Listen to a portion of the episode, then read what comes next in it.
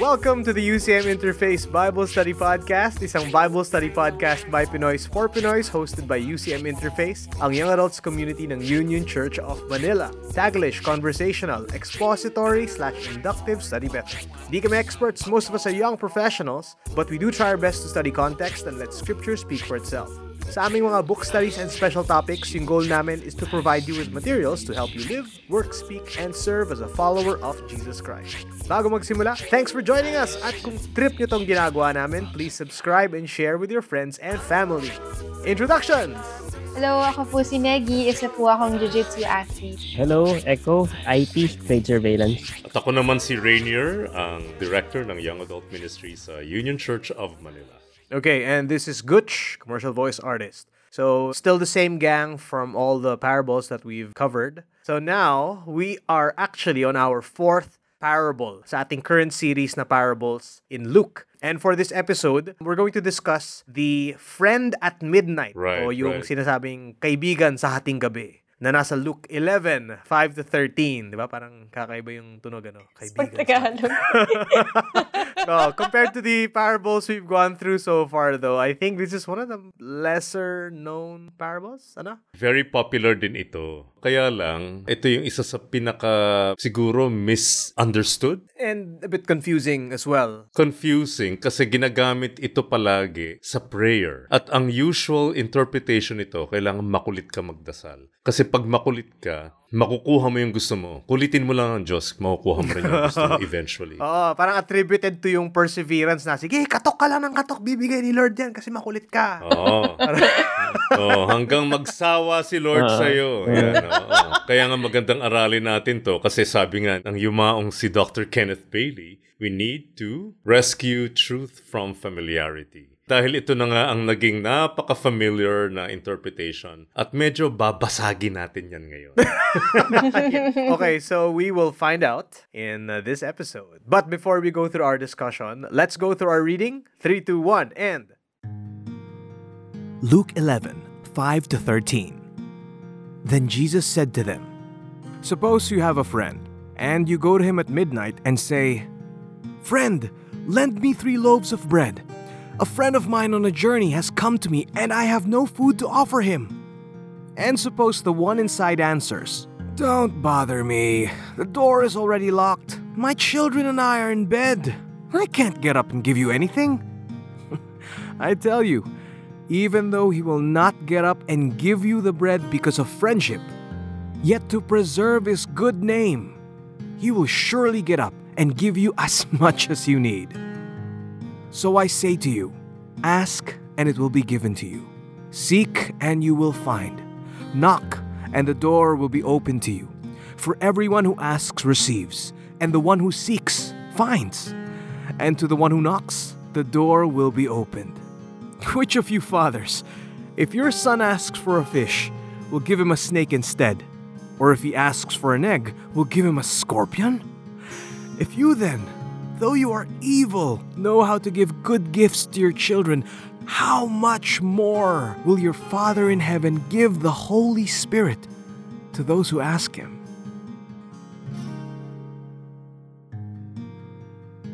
As with all of our episodes, yung ating structure ng discussion is one, we will go through yung issue that Jesus is addressing. Ano yung background, sino yung kausap ni Jesus, ano yung mga tanong sa kanya, mga ganyan.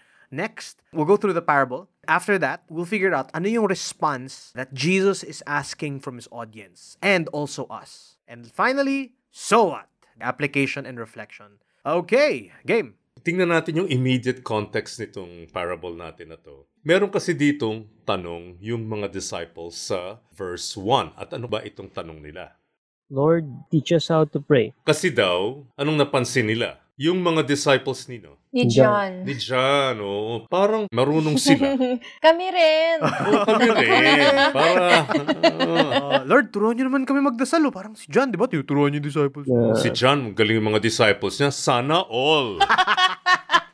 Something that I read about this one sa isang commentary is that ngayon kasi yung when we say na mag-pray tayo, thank you for the food, or Lord, we ask for healing, ano to, which are all great naman, di ba? Pero dun sa isang nabasa ko is that yung distinctive element ng prayers nung Jews nung panahon na to is that they inevitably express one's theology. Hindi lang yung parang they're saying stuff to God. Parang ganun. Mm. So it's like what they're asking when they say na, can you teach us to pray? I think it's sort of like, can you teach us a creed? Parang ganun. It's jam-packed with how Jesus teaches in His ministry. Well, I would agree to that kasi consistent naman yan din sa model prayer. So, ang binigay ni Jesus is a model prayer for His disciples na tinatawag nating Lord's Prayer which is really a misnomer because this is not the Lord's Prayer. Kung gusto mo maging eksakto, this is the model prayer taught by Jesus to his disciples para matuto sila. It's a model prayer. At uh, wala tayong panahon syempre na himay-himayin lahat ng aspects ng prayer na ito. Pero tingnan natin muna mga ilang bagay lang that will help us understand also the meaning of the parable, yung friend at midnight. Dito, in the model prayer, how did Jesus ask his disciples to address God? Father. Father. Meaning, ano yung ina-assume agad dito? Sabi mo nga merong tinuturong theology. So ano yung ina-assume agad when Jesus said you call him Father? May relationship. There is an established relationship. God is our Father and we are His children. And as His children, paano tayo magdarasal sa Kanya? Alam mo naman tayo, pag nag-pray tayo, diretso agad tayo sa mga gusto nating hingin sa Diyos. Lord, penge! Parang mga anak lang, no? Ah, mga batang gano'n, ano? Hot Wheels, Papa! Hot Wheels! Tingnan ninyo dito, walang masama sa petition. But look, ano ang unang petition? Was it their personal needs? No.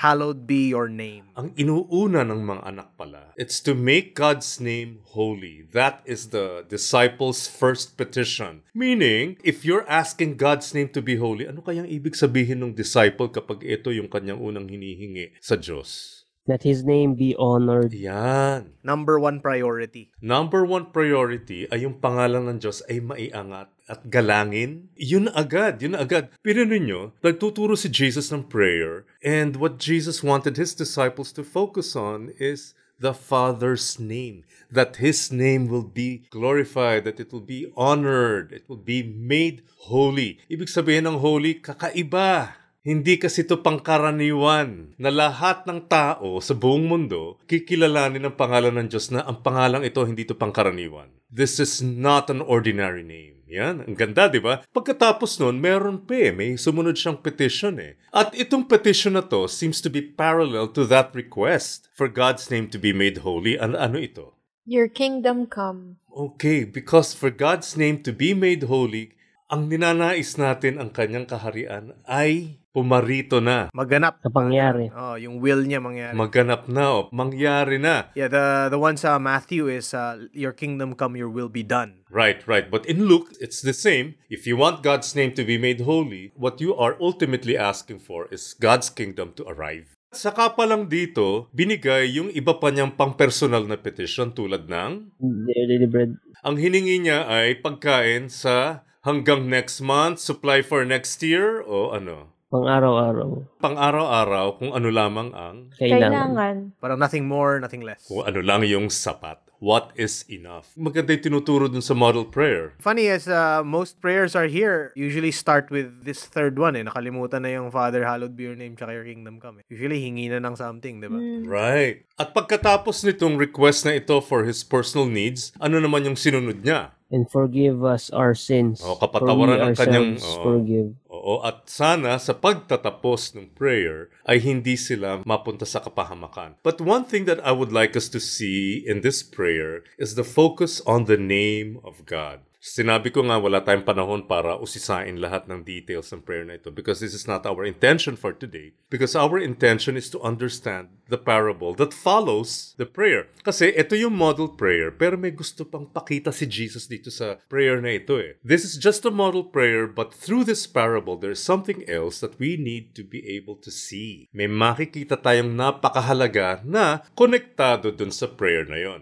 Ngayon, binigay nga niya itong parable na ito na nakakatuwang parable. At sabi niya, dito sa pasimula niya sa parable, nagbigay siya ng isang hypothetical situation. Kunwari daw, meron kang Meron ba sa inyo na may kaibigan na pupunta sa inyo ng dis oras ng gabi, O hating gabi. midnight? Kailangan niya ng tatlong tinapay para sa kaibigan niya na dumating from his uh, journey kasi may lakad yung kaibigan niya. So, nanghihingi siya ng tinapay sa'yo. Stop over. Alright, hanggang dun lang tayo muna sa verses 5 to 6, no? Meron kang kaibigan na inistorbo ka this oras ng gabi kasi nanghihingi raw siya ng tatlong piraso ng tinapay. Mhm. Bakit daw? Kasi may kaibigan akong dumating, On a journey, yeah. babiyahe, eh, kailangan ko nang bigyan siya ng pagkain. Okay, anong palagay ninyo ang mga, you know, the strange details about the start of our story about this parable? Ano pinakita ni Jesus na for us, Filipinos, in the 21st century would find very, very strange. Midnight tapos tinapay. Magbe-bake ba ako ng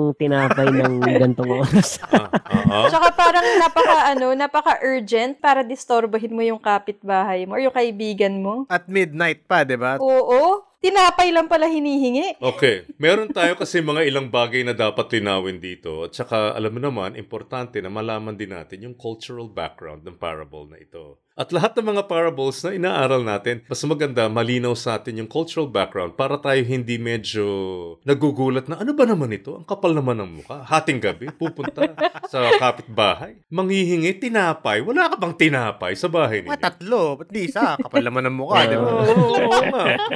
Tatlo pa. Di ba? Extra eh. rice eh. Di ba? Extra, extra eh. Yes, demanding ka. Kasi ganito yan, ano? may mga lilinawin tayo dito. Unang-una, ang gusto kong tingnan muna natin bago tayo pumunta doon sa pagkain. Doon muna sa kaibigang dumating. Kasi meron doon siyang kaibigan na dumating na kailangan niyang pakainin. And this friend is on a journey. My goodness, magbabiyahe ka, gabing-gabi. Saan ka pupunta ng ganong hating gabi ka nagbabiyahe tapos titigil ka doon ng walang pasabi doon sa kaibigan mo? Istorbo ka. Hindi ka man lang nag-text, di ba? Oo, wala man lang text-text, ganyan. Nag-send ng kalapate Oo, no, no, bala, dar-.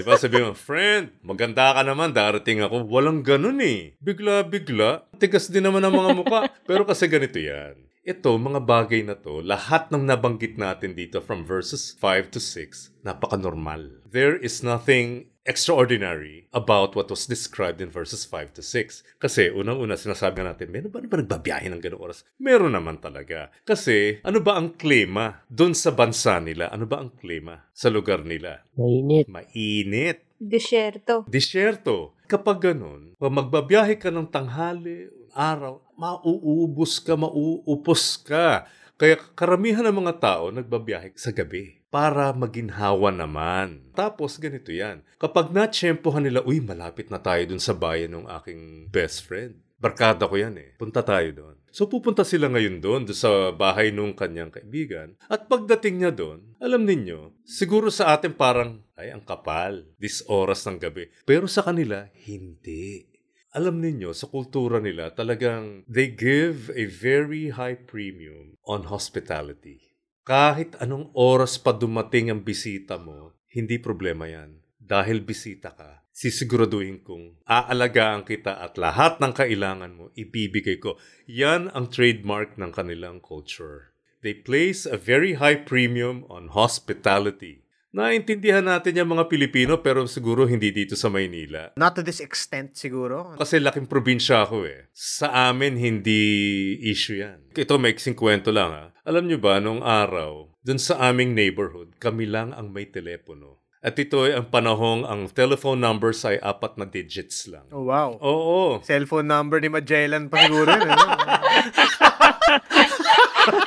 Ah, ganon. Kaya kami palagi, alisto kami. Dahil kami lang ang meron telepono sa neighborhood. Pag may nangailangan ng telepono, kahit anong oras pa yan, hindi kami maiinis. Kahit sino may mga ilangan ng telephone namin, papagamit namin yung kahit anong oras pa. Lalo pa kung halimbawa, ano, nung araw, kapag tatawag ka ng mga overseas, ganyan. Halimbawa, yung kamag-anak mo ay nasa Amerika. May emergency. Ang tatawagang number, number namin. Eh di syempre, pag nag-ring yung phone, gising kaming lahat.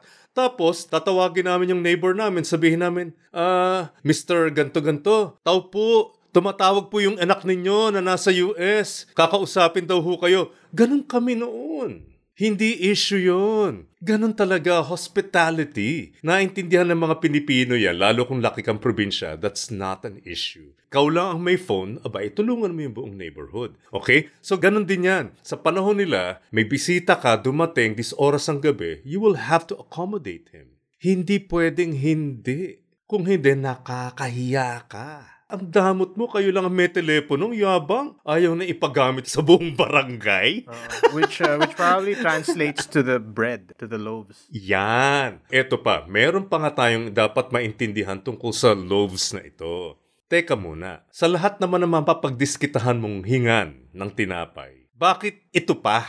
Kasi ganito ang kwento niyan. Unang-una, bakit tinapay? Napakahalaga ng tinapay sa kanila. It's not only a staple food, but bread also serves as your utensil. Kumbaga, pipiraso ka, dun sa tinapay, pipiraso ka. Isasawsaw mo yan dun sa ulam. Siya na yung pinakakutsara mo. Pupunas-punasan mo yun para alam mo yung dadakutin mo yung ulam sa pamamagitan ng tinapay, ng kapiraso ng tinapay. Eto pa, ngayon, pag may bisita ka, hindi ka pwedeng mag-serve sa bisita mo ng tinapay o ng loaf na napiraso na. I think we can understand that even to today's context. Uh, gamit na. hindi pwede. May kagat na. Yung mga donut na naiiwan sa table, yun naman. Malinis naman. Hindi pa inubos. hindi naman sa may kagat kasi pinipiraso nila yung bread eh. Pero kapag hindi na siya buo na loaf, hindi na siya magandang ihanda. Di ba? Hindi na siya magandang ihanda sa bisita. Eh ngayon, bakit naman naman yung kapitbahay mo ang pinuntahan mo? Bakit sigurado ka bang may loaf siya? Yes. Siguradong sigurado ka na itong kapitbahay mong ito ay may fresh batch ng loaves. Kaya siya ang dapat mong puntahan. Bakit? Eh kasi yung misis ko nandyan maghapon sa bahay ninyo. Kasi schedule ninyo na magluto ng bread. At lahat ng kababaihan sa village nagpunta sa bahay nyo para tulungan kayong mag-bake ng bread ng supply ninyo. Kaya alam ng buong barangay na kayo ang may fresh batch ng bread. Uh, tsaka yung mga communities dito, they're really, really small, tight-knit communities, diba? Totoo yan. So, hindi yung parang, pag sinasabi natin village dito, hundreds and hundreds. Oh, hindi, hindi. Hindi to Dasmariñas village. It's just a small village and everybody knows everybody. Ah. Ang kwento ng buhay mo, alam ng lahat. Ganon. So alam nila that, well, my wife helped your wife. You have a fresh batch of bread. So sa inyo kami pupunta. Kaya humingi siya ng tatlo. And that would be sufficient for his guests. Kaya walang nakakapagtaka. They place a high premium on hospitality. Your guest must be valued highly. Eto na, tuloy tayo. So, sa seven na tayo. Sa 7 na tayo, eh ngayon, ikaw, halimbawa, ikaw na nasa loob, nasa loob ng bahay, at sinabi daw, ano daw yung nireklamo nung kapitbahay na natutulog? Okay, so sasabihin mo ba sa kanya na wag mo kong gambalain, nakasarado ng pinto, tulog na yung mga anak ko, hindi ako babangon para bigyan ka ng tinapay mo. Sasabihin mo ba yun dun sa kaibigan mo na pumunta ng dis oras ng gabi? Yan. Ngayon, naintindihan na natin yung bigat, the weight of that responsibility if you have a visitor who arrives at midnight and you want to offer him some food. Mabigat na responsibility ito. I guess yung tone dito is like, hindi mo naman sasabihin to, di mo mahiya ka naman. May- parang meron- may pagka ganong Mm, intonation yeah. ba siya? Palagay ko, kasi ganito yan. Okay?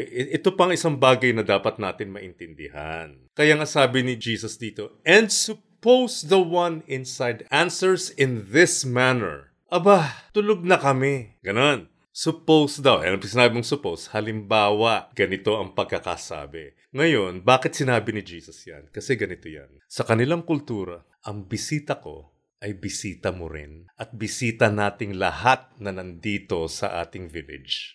My guest is not just my responsibility. You, my neighbor, my guest is also your responsibility. In fact, my guest is the responsibility of the entire village. Parang nagbabayanihan sila sa bisita. Oo.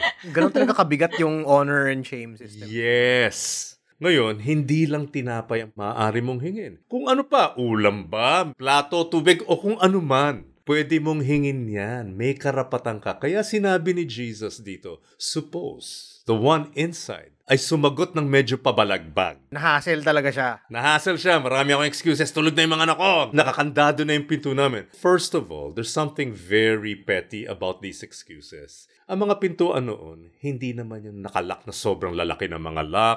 Angat mo lang yung nakaharang, simple lang yung mga lock na yan. Dali-dali niyan. Tsaka yung mga bata, gagalaw lang ng konti yan, magigising ng konti, makakatulog din naman agad. Kaya parang lumalabas dito, kapag ito daw ang sinabi nung neighbor mo na hinihingan mo ng tulong, medyo mababaw ang dating nito. Kaya sabi niya sa verse 8, I tell you, though he will not get up and give him anything because he is his friend, yet because of his impudence, he will rise and give him whatever he needs. Dito sa English translations natin, lumalabas na ano raw ang dahilan bakit papayag yung neighbor mo na natutulog na ibigay sa'yo yung hinihingi mo. Dahil daw sa kakulitan nung nang hihingi. But the question is, meron bang kakulitan na nangyari dito? May pilitan bang nangyari? Hindi naman ata sinabi na maraming beses siyang pumatok. Ah, unang-una, lilinawin natin yan. May katukang bang naganap? Ay, oo nga pala. Wala. Wala. Wala palang katukan. Because the mental picture is always of somebody knocking. Ano? right, oo. Yan, that's why we need to rescue truth from familiarity. Because we already have these familiar images that we associate with the parable. Wala pong katukang naganap. Ito ay nahahalo natin dun sa mga susunod pang verses. Ask, seek, knock, di ba? Doon natin nahahalo yan. But there was no knocking involved here. In fact, how did he get the attention of his sleeping neighbor? Shouting. Tinawag lang. Bes! Mm, Patinapay ka naman. Oo, oh, patinapay ka naman, Mayor. Pero walang katukang naganap dito, tinawag lang. You know why? If somebody knocks on your door in the middle of the night, magugulat ka, sino to? Medyo magdududa ka. But when your friend calls you, anong marirecognize mo? Boses niya. Kaagad at madali mong ma-identify kung sino yun. Ay, na, si Jericho na naman ito. Meron na naman niyang hinihingi. hihingi na naman tinapay. ah. Ilang beses kaya tinawag? Isa lang. Isang beses lang, walang kulitan, walang pilitan, one time. Friend, bigyan mo ako ng tinapay. Uh, and he will answer him agad. Walang persistence na nangyari. Hmm. Na siya namang sinasabi dun sa karamihan ng ating mga English translations. Sa NIV, ang sinabi dito, Yet because of your shameless audacity, dahil sa kakapalan ng mukha mo na humihingi ka ng tinapay dis oras ng gabi, tatayo yung neighbor mo. Pero meron ba dun sa pinaliwanag kong cultural background, is there a place for this kind of reading? Valid ba ang reading na ito? Parang malabo kasi expected nga ito eh. expected. The expected response is, yes, I will give you what you want. Ano pa bang kailangan mo? Tsaka ano eh, sisigaw siya pabalik, tulog na ako. Yun yung response niya eh. Ang labo nun. Tulog ka, nakapagsalita ka pa. Di ba? Meron tayong dapat makita dito. Itong structure ng sentence na ito sa verse 8. This verse 8 is a bit confusing. Oo. Meron ako ilang bagay na ipapaliwanag dito. Itong papaliwanag ko na to, itong structure ng sentence dito, may makikita kayo dapat na bigla na lang dito sa ating English translations, biglang, oops, parang merong nag-ibang subject. Ito yung part about kasi may mga he, him, his na I think this goes around for like 9, 8 or 9 times. Yes. Sinabi dito, even though he will not get up, sino ang subject? Si Sleeper. Yung tao sa loob. Yung tao sa loob, yung natutulog. Ah. so, ibigyan lang natin ng mga code name tong dalawang to, no? okay, bigyan mo ng code name. So, si Tito yung nasa loob ng bahay. Si Tito. Tapos yung nasa labas, siguro si, um, si Bread Boy na lang. Para madali. Si Bread Boy. Si Bread Boy, Okay. tsaka si Tito. Si Tito yung nasa loob, si Bread Boy yung nasa labas. Yeah. So may kita nyo, dun sa unang line, even though he, the subject is Tito, tignan nyo yung last sentence. He will get up and give you. Okay, who's the subject of the sentence? Si Tito. Si Tito pa rin. So nakita nyo, first line, last line, si Tito ang Subject, subject. oh. Tignan natin yung mga nakapaloob na phrases. Because of friendship. Whose friendship? Si Tito, tsaka si Bread Boy. Friendship ni Tito kay Kay Bread, Bread because of friendship. Friendship ni Tito kay Bread Boy, 'di ba? Malinaw. So sino ang subject? Si Tito Tito. pa rin. Tito. si Tito pa rin. Kaya lang tingnan ninyo ito, yung kaparallel yan na line. Gusto ko makita nyo dito, sinimulan ko dun sa two outer lines. Tinitingnan natin yung dalawang nasa loob na lines. And so far, it's been consistent that the subject of each line Is si Tito, the guy inside. Kaya lang. But because of, yan, dito na pumapasok na yung shameless audacity, because of persistence, because of impudence, biglang, sino ang naging subject? Doon sa ating mga English translations. Si Bread Boy. Biglang si Bread Boy. Okay, hindi consistent yung mga subject lines. Now, let me just explain this very briefly. Ang pinakita ko sa inyo ay tinatawag natin na chiastic structure. Nangyari dito, there are parallel lines. The two outer lines that I mentioned to you, yung nauna na lines, clear na ang subject ay yung si Tito. The two inner lines of this chiastic structure mas tutugma if it's both Tito ang subject. Kaso, dun sa ating English translations, They switched the the hindi subject. si Tito. Ah, yung biglang yung, switch yung reference point. yung, oo, biglang nag-shift to Bread, Bread boy. boy. Bread Boy. so weird. Yeah. It's very weird. Hindi siya consistent dun sa structure. Kasi ganito. Dito sa NIV, merong footnote yung verse 8. Sa alternative reading ay, have to preserve his good name. or yet to preserve his good name. Whose name? Sino ang subject? Si Tito. Tito. Si Yeah. Tito pa rin. So, still considering the honor and shame system that we've been talking about, Right. this is consistent dito. Yes. Na he's concerned about preserving his good name. Yes. He will rise and give Bread Boy whatever Bread Boy needs. That's correct. So, itong alternative reading na binigay ng NIV, or yet to preserve his good name, seems to fit the whole theme. About what? One's integrity, one's name. Na hindi ako gagawa ng isang bagay na lalabag sa aking reputasyon, sa karangalan ko. So even yung, if I were to um, put the code names natin dito para hindi yung magulo yung he tsaka his. Uh, I tell you, though Tito will not get up and give Bread Boy anything because of Tito's friendship with Bread Boy. So even yung friendship nila was not enough for him to stand up. Mm. Right. Hindi ito ang basihan. It wasn't even that. Hindi, Mhm. diba? Kaibigan tayo pero hassle to eh. Mm. Hindi ito ang basehan ng gagawin ko. And this is not the reason why I will give you what you're asking for. And the reason is, the reason that he will rise and give Bread Boy whatever he needs is because of Tito's concern to preserve his good name. Yan. Pero ito ang tanong. Ano naman ang koneksyon ng parable na to dun sa prayer? Actually, the parable ends there. Eh. The scene ends there. eh. The scene ends there, pero meron pa siya kasing elaboration. Yeah, he elaborates sa after 9 to that. 13. But the scene ends there. That's where the scene ends. Yeah. At dito pa lang, makikita mo na kung ano yung punto. But if you want to be more specific, hihimay-himayin pa niya yan dun sa succeeding verses.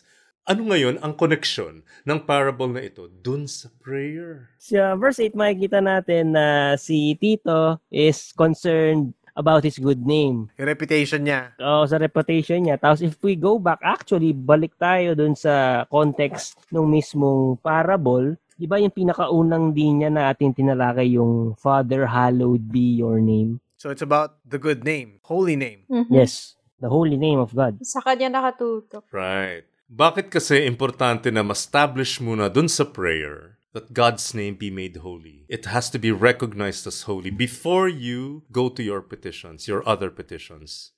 Kasi para maalala mo kung sino yung kausap mo. Paano mo maaalala yung kausap mo? Look, in the parable, there seems to be that confidence of Bread Boy to approach Tito. Alam niya na hindi tatanggihan ni Tito. Why? Because Tito's concern is what? His good name.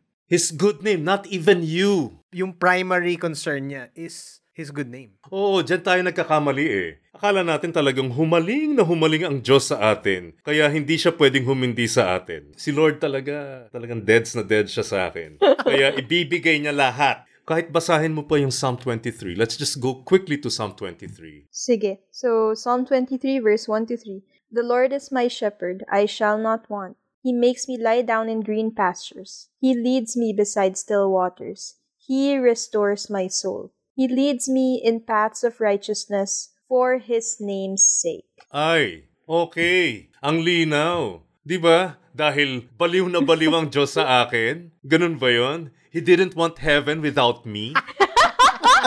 Familiar ata yun ah. Spicy. First of all, His concern is the glorification of His name. Mahiya naman tayo. Wag naman yung puro tayo ang sikat. Napaka-narcissistic ng ating pagbabasa ng Bible eh. That's why people have coined this term, narcigesis. It's- it seems like it's all about me, di ba? It's all about me. No, this is all about the name of God. That's why, pagdating sa verse 9, considering yung idea na yon that God does all this primarily for His name's sake. So when we go through verses 9, go all the way to 13. Yes, we will not go into all the details of this, but what is so clear here, this is Jesus' generous invitation to all his disciples. Go ahead, Go to the Father, ask him, go to him, seek, knock. and it will be open to you because of His name's sake. Yeah. For everyone who asks receives, because He is concerned about His glory. Right. Nag-iba yung reading eh. Oo, hindi dahil makulit tayo. Walang kulitang naganap dito, walang makukulit na, Lord, Lord, Lord, ano ba? Ganun, wala namang ganun eh. Because there is no way that we can twist God's arm to get what we want. God is sovereign. He's powerful. Ano, kayang-kaya mo si Lord na baliin yung kamay niya para makuha yung gusto mo? No. God is from everlasting. Tapos, pakukulitan sa'yo. Diba? There is nothing in this parable that talks about persistence in prayer. Nothing. Kaya pagdating natin nga dito, let, let's now move on to verse 10. So there's this guarantee that if you ask, you will receive. If you seek, you will find. And if you knock, the door will be opened. Because God's concern is His name. So what does that mean?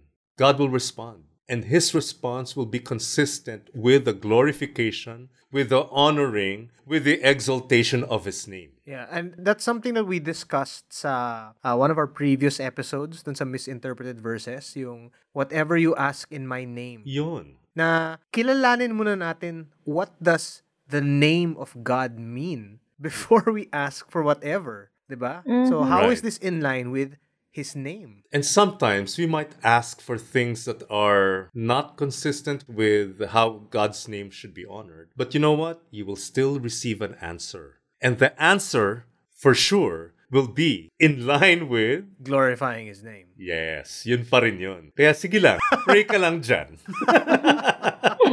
may sagot naman eh. Sigurado yan, may sagot. Pero ang sagot, palaging patungkol sa kalwalhatian ng pangalan ng Diyos. Maganda pa nga dyan eh, na, so we've crossed up to verse 10, di ba? Di ba yung point now is about God concerned about His name, the glory of His name. Pagdating sa verse 11, now, there's a bit about His character. Yeah, kaya nga, because His name represents His character. It's consistent with His character. Kaya sige, ikaw, Gutch, bagay sa'yo to dahil tatay ka. Sige nga. Oh, what father among you if his son asks for a fish will instead of a fish give him a serpent? Just to clarify that, may species of uh, Yeah, meron kasing, it's a species of, it's like a sea animal. It's called the barbut. It's a type of fish na nakikita sa Galilee, Sea of Galilee, na mga 5 feet ang haba. It can crawl on land, ganyan. So mukha siyang ahas, pero hindi siya ahas. Isda po siya. And it's considered an unclean fish. So, kung mabuti kang ama, humihingi ng isda yung anak mo, ibibigay mo unclean? Na mukhang ahas? Ganon, oo. And then, verse 12, if he asks for an egg, bibigyan mo ba scorpion? Ang weird no, bakit scorpion? Kasi yung scorpion, di ba nag it coils up, bumibilog siyang ganun. So parang y- yun lang yung visual imagery dito. So parang sinasabi lang niya na, okay, parehong bilog, alangan naman yung isang nakakalasong ibigay mo sa anak mo. Kaya nga yung, if you then, who are evil, know how to give good gifts to your children, tayo, in our fallen nature, somehow meron tayong sense na pag humingi yung anak natin ng something, hindi natin bibigyan ng something that will harm them, di ba? Ah, gusto naman natin na may kakabuti nila. Somehow. Right, right.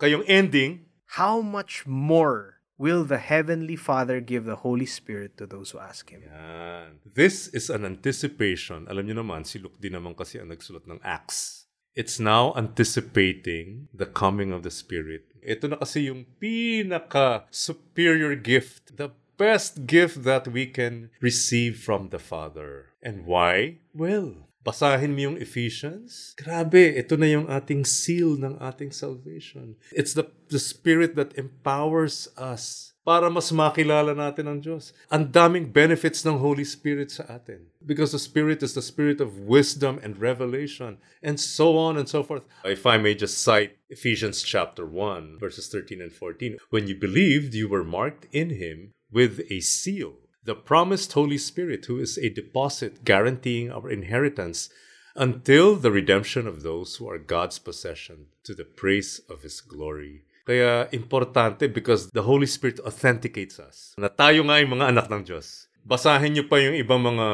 writings ni Paul about the Holy Spirit in Galatians, in Corinthians. Di ba yung gifts that the Spirit gives us. So ito na talaga, this is the most superior gift ito ang gusto niyang ibigay sa atin. Walang hihigit dito. Oh, and I think it also realigns kung ano yung priorities ng mga hinihingi ba natin. This is what you should be asking for. Right. Okay, so this is the whole parable. At ano ang nakita ninyo sa parable na ito? Yung takeaway ko from this parable is that there's this encouragement for us. Kasi yung idea na persistence in prayer, yung ganong klase, di ba?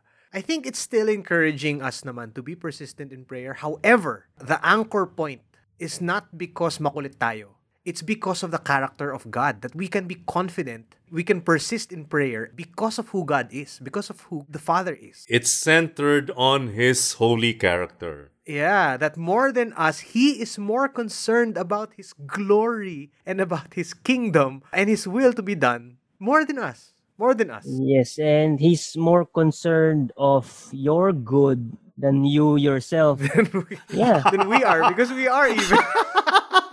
so, yung takeaway ko dito sa akin is yung layo ng may gawa sa ginawa. Pero andito yung grasya na kaya nating tawagin yung may gawa na ama. Mm, Yeah. Ang creator, oo. Yung Oo. Holy Spirit, that's also God. So it's like God giving Himself, diba? That's Him giving Himself to us if we ask Him. So kaya talagang, wow. Kung gaano kalayo yung nature natin sa kanya. Pero nandito yung yung grasya na alam niya na hindi natin kaya, tapos ibibigay niya yung sarili niya. Right, Oh, right. And and actually that reminds me of a verse in Hebrews. Kasi di ba, we're talking about the character of God, eh, di ba? And so we know who God is dito sa Hebrews 1:3. He, Jesus, is the radiance of the glory of God and the exact imprint, the exact representation of his being. You want to know who God the Father is? Look at Jesus. Right. And we know the character of the Father that He is good is because we look at Jesus and we look at what love is. I mean, we look at the, the Good Samaritan. We know what love is. That's why we know that the character of the Father is good because Jesus is the exact representation of the Father. That's correct. That's correct. Nakakatuwa yung ganitong klaseng pagtingin kasi nakikita natin na napaka-consistent ng Diyos dun sa paulit-ulit niyang sinasabing purpose kung para saan ba niya create yung tao. Di ba, ano, for His glory. So, kahit yung paano magdasal ang tao, hallowed be your name. Sa kanya dapat nakatingin, sa kanya dapat nakatutok. As opposed to yung naging usual na interpretation nito, nakatutok dun sa persistence ng tao, gaano kakulit dapat yung tao sa pagdasal, imbis na nakatutok dun sa pangalan ng Diyos, dun sa glory niya. That's na dapat right. That's para right. sa kanya yun. Tsaka less pressure, less pressure sa tao.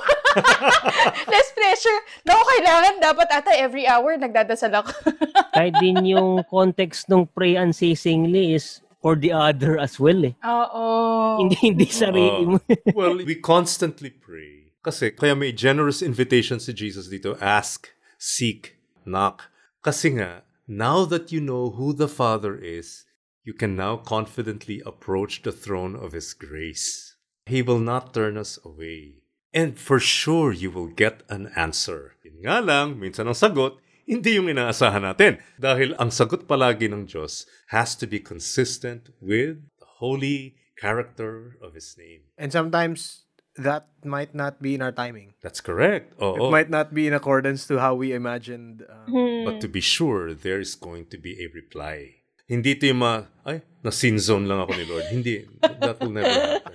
May sagot siya talaga. Yeah. Yun na nga, pag sinabi nating sumagot ang Panginoon, consistent sa kanyang karakter bilang isang Diyos na banal. When we're talking about this, usually what goes into our head is yung parang prayer na day-to-day life natin, God's will will be done sa ating relationships, sa ating business, sa provision, sa ating direction in life. Pero imagine, hallowed be your name, your kingdom come on a societal level, on a government scale, diba? on a national scale, on a world scale. Diba? Sometimes we forget that bit eh. Kasi ang, ang laki. And usually when we look at uh, the events in the world, the events in the nation, parang parang nakaka-discourage minsan. Oo. Di ba?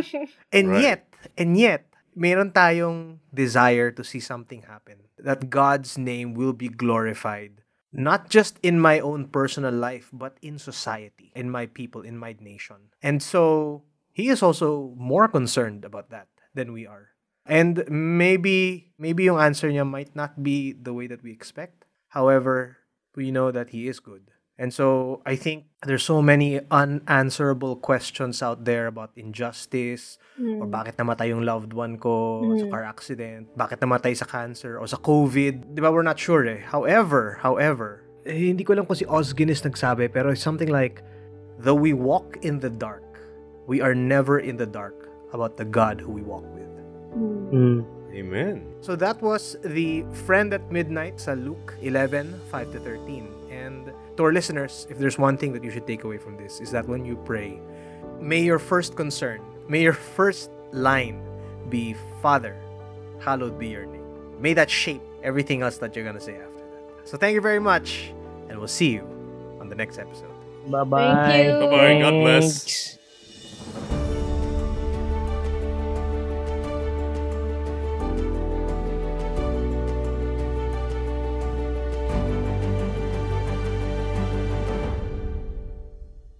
Thanks for joining us in the UCM Interface Bible Study Podcast. If you want to know more about our ministry, follow UCM Interface on Facebook and Instagram, or email us at ucminterface at gmail.com. Join us in Union Church of Manila, Rada, Corner Legazpi, Makati City.